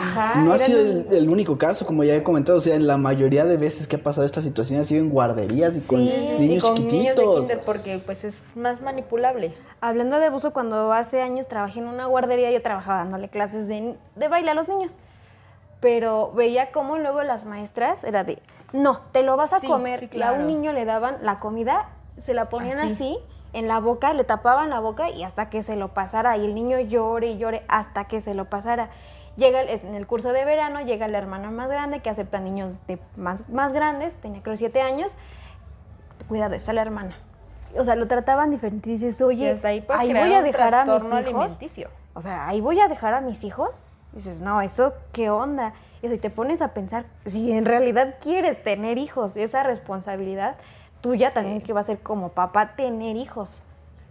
Hace tiempo también vi, volviendo a los videos, eh, esto salió en las noticias, de hecho, de un papá que se dio cuenta cuando estaban maltratando a su hija y agredió a la maestra. Es como también pues no es correcta la forma en que actúa el papá, pero... Yo, lo veo así, es la reacción, ¿no? ¿Tú de qué forma reaccionas? O sea... Dices, si están maltratando a lo que yo más amo, no esperen a que yo llegue y, oye, este, ¿qué está sucediendo aquí? No, si yo lo estoy viendo, si yo estoy en ese momento, pues reaccionas, ¿no? Que dices, tampoco es justificación de ir y golpearte a la maestra, ¿no? Pero dices, es la reacción ante lo que yo más amo en el mundo, que en este caso pues fue su hija, ¿no? Que si su hija fuera, si hubiera sido otro caso, eh, la hija va y le cuenta al papá, pues yo creo que el papá va y habla en la escuela, así como digan, ¿sabes qué? Esta esta situación y qué onda, bla, bla, bla. Que pues es la reacción diferente ante estas situaciones. Pero no sé, yo creo que cada persona reaccionaría diferente. Y depende, pues, esta responsabilidad que tú marcas como papá. Sí, o sea, también va muchos factores, igual la educación que tuvo el papá, el cómo reacciona emocionalmente. El cómo aprendiste a ser papá, ¿no? Porque, o sea, es esa frase de, tú, tu papá es mejor papá que tu abuelito y tú lo vas a hacer mejor que tu papá, ¿no? Y tú eres mejor hijo que, que tu papá y así sucesivamente, porque van aprendiendo, o sea, uno va diciendo, esto está padre, esto no tanto, esto sí, definitivamente lo quitamos y ya cuando ya tenga hijos, pues ya, ¿no? Y van cambiando, claro pero si siguen esta cadenita de ciertas situaciones, dices, híjole, está bien difícil cambiarlo. Es todo un tema realmente complicado. Hemos abordado, creo que describimos un poco de todo. No creo que lleguemos a una solución para todos, porque la verdad está, complicado. porque así como cada niño puede sufrir distinta cosa, puede sufrir todas también depende mucho sobre lo que lo sufrieron los papás, lo que sufrieron los maestros. Vaya, es muy complicado tratar de darle solución a un problema social como es esto. Sí, Todos los tipos de abuso en general. Trabajar con niños es trabajar con tu niño interior, así. Porque no puedes tratar bien a un niño cuando tú no fuiste tratado bien de niño, no sabes cómo ser tratado bien. Entonces tienes que sanarte tú para poder guiarlos a los demás. Ok, bueno, pues como ya saben amigos, las pilas como siempre, se nos- ya no tenemos que ver, no sé ni por qué me dirijo a la costumbre. Pero la costumbre, siempre los temas que son muy emocionantes, se extienden mucho, se nos acaban las pilas. Vamos a tratar de solucionar esto para la próxima temporada, se los prometo. Ya lo- el tiempo nos está consumiendo, como ya lo dije. Me gustaría que de todo esto que hablamos llegáramos, no sé si a una conclusión, pues vaya, alguna recomendación que quisieran dar a los papás, a, pues no sé, lo que ustedes quieren llegar de conclusión de todo lo que hablamos. Yes. Bueno, pues primero, para papás, pues es más complicado, ¿no? Pero sí podría ser para futuros papás. Siem- o sea, como desde mi perspectiva, ¿no? Porque, ¿Cómo lo vivo? De que si sí quieren tener hijos, las responsabilidades que tiene un hijo, los gastos que, que necesita un niño y también sanarnos tanto como papás, porque pues también traemos cosas de nuestros papás que pues nos regañaban o nos decían decir que no eran los modos. Y por ejemplo, ver, con, como lo decía, ¿con quién voy a dejar a mi hijo si yo voy a trabajar? Y bueno, o si yo lo voy a educar, ¿cómo lo voy a educar? ¿En base a qué? ¿Con apoyo de qué? O sea, porque también no es nada fácil. Yo, pues, co- como tengo un hermanito, digo, ay, pues es mi hermano, yo, yo qué, no lo voy a cuidar así. No es mío. Pero si fuera mi hijo, ¿cómo? No lo voy a cuidar así, ¿verdad? Como cuida mi hermano, de, ah, ya, Haz lo que quieras. pues, lo que comió. No, ¿Cómo no. Si comiste chetos para el Ya, desayuno sí, está bien. Ya desayunaste. Regálame de desayunar. no, no le puedo decir eso a mi hijo, ah, desayuna chetos, ¿verdad? Y haciendo a mi hijo. O, o sea, no. Y también como estar como alerta, teniendo niños, estar como alerta a todo lo que un niño dice, porque lo que un niño dice pues es casi casi literal. Y también en el juego de los niños, o sea, es muy literal. El juego es su vida, o sea, no lo podemos analizar a fondo porque pues no es nuestro trabajo, pero ves así como está jugando de cierto modo y dices, "Ah, ¿por qué juegas así, no? O no involucrarte en el juego tal cual, solo puedes, ¿por qué juegas eso, no? O como preguntar, eso? ajá, ¿Para como qué? ellos, que ellos son el- los del ¿por qué? ¿Por qué? Tú también puedes ser, ¿por qué estás haciendo eso? ¿Por qué? Y ahí, ahí puedes darte cuenta de si, si tu hijo está sufriendo o en tu casa o en la escuela o donde. Y si no lo está sufriendo, o sea, qué maravilla, la verdad. Pero sí, sí, o sea, es como darte cuenta de dónde, por qué, o ir como que poco a poco quién. No juzgar al niño, porque pues el niño es niño, o sea, no sabe muchas cosas de la vida que apenas las va a aprender. Es como de pues, involucrarte como, si no así muy a fondo, puede por encimita, ¿no? algo como así relajado para saber qué es qué le pasa al niño, cómo está el niño, cómo se siente y Que a veces, bueno, ahorita mencionas un poco sobre los papás también y me hizo pensar en repetir patrones. A veces inconscientemente los papás siguen los mismos métodos de enseñanza que recibieron por parte de sus papás. Yo iba a poner el ejemplo de la película de Red, de la niña que se Sí, convierte en panda. O sea, inconscientemente la mamá estaba haciendo lo mismo mismo. que a ella no le gustaba que le hiciera su mamá. Ya hasta que le llegó el clic fue como de, híjole, ¿qué estoy haciendo? Y la deja decidir.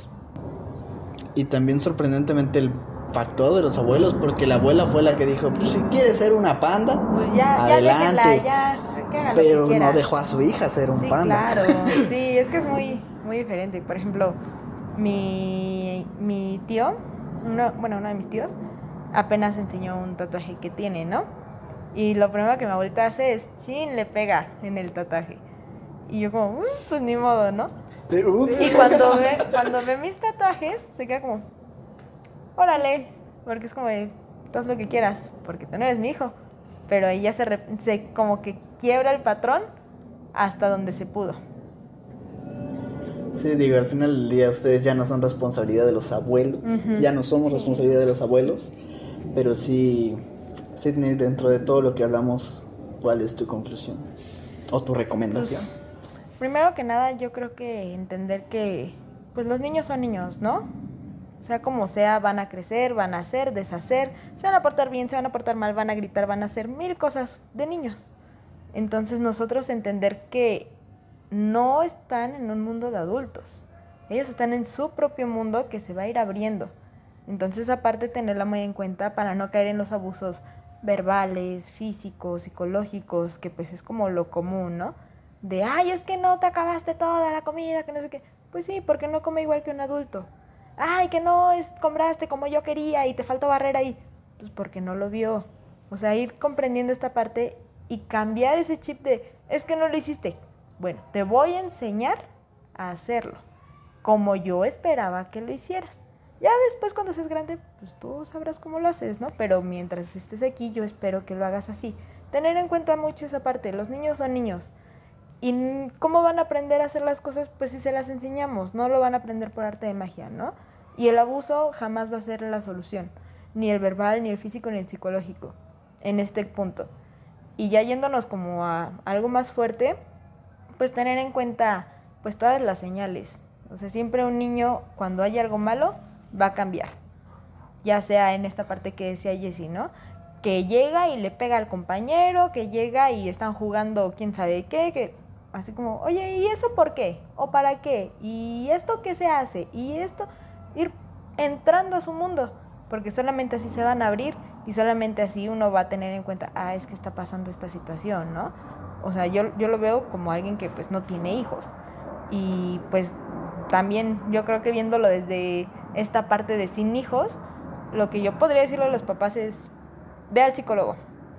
Porque si tú no sanas, no vas a poder guiar bien a un niño, ¿no? Si tú no eres una persona que puede controlar sus emociones, ¿cómo esperas que tu niño lo haga, no? Y muchas veces es como de, ay, es que mi niño anda bien mal, pues que vaya al psicólogo. Sí, claro, pues todo el mundo tiene que ir al psicólogo. Pero tú primero ve para que veas por qué tu hijo está así, porque es el reflejo de todos los que convive. Entonces, mi recomendación sería, vayan al psicólogo, traten de mantener ese orden, porque tampoco digo, ay, déjenlos hacer lo que quieran, ¿no? Que es mucho ahorita de, es que los dejan hacer. No, tampoco. Es tener esos límites y respetar sus límites. Siento que de esa forma, pues va a ir como modificándose esta interacción familiar. Vaya, vaya, complicado. Mi mamá tiene, bueno, compró un libro, se llama creo Mi hijo, mi espejo, ¿sí? Porque mi hermano tiene TDAH, algo así, TDA, no sé.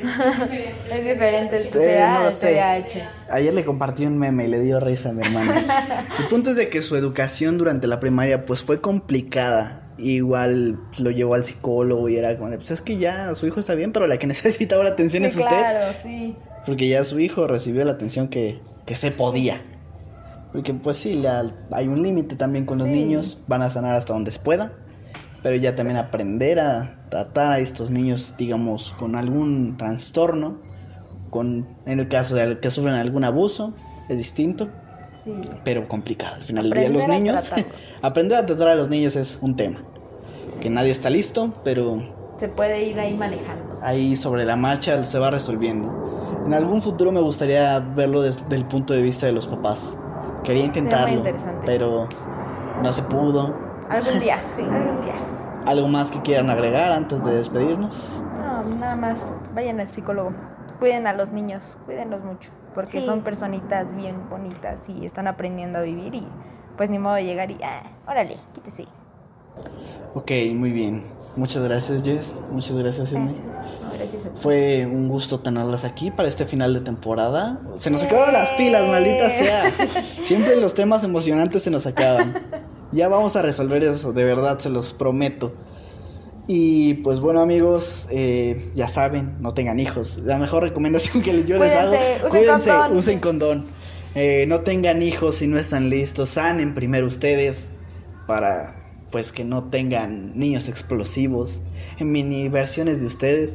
Yo les digo eso, ¿les gustaría convivir con una versión más pequeña que ustedes? Y el doble, porque pues eres tú y el papá o la Y el mamá, papá, no. o sea, manches. Combinar dos. partida Ajá. doble. Dos niños explosivos. Es como, fíjate con quién vas a tratar en un futuro, ¿eh? Sí, Para que también te, eso, te ¿no? Como conozcas. Es como, piensa cómo eres para saber cómo va a ser tu hijo. Y súmale lo de tu pareja. Hay un más o menos, ahí le vas calculando. Ahí vas tanteándole como de puta, ¿lo vas a Híjole. aguantar? Si a mi pareja la aguanto, pero te aguantarías a ti mismo, Sí, no. es complicado. Sí, pues sí. Hay muchas cosas que sanar. cuídense, amigos. De cada quien, cada persona tendrá sus problemas, tienen que sanar sus cosas. Y no podemos transmitirle eso a los niños. Cuídense. Muchas gracias, chicas. Fue un gusto tenerlas aquí. Gracias a Fátima, quien sí sacrificó sus vacaciones un día para poder apoyarnos en las grabaciones. Espero que haya salido todo bien. Y si no, pues ya verán ustedes cómo quedó. Nos estaremos viendo, esperemos próximamente en una tercera temporada. Ya saben que siempre iniciamos por esto de principios de noviembre, esperemos que así sea. Yo soy Mike Lennon, les recuerdo que todos los enlaces para nuestras redes sociales, tanto de ellas como del podcast, están en la descripción. Y sin nada más que decir por el momento, yo soy Mike Lennon, nos estaremos viendo o escuchando en una tercera temporada. Muchas gracias. Bye. No sé por qué lo hago si ya está. La costumbre. La costumbre, veo la Sí, cámara, lo tengo que hacer. Bye amigos.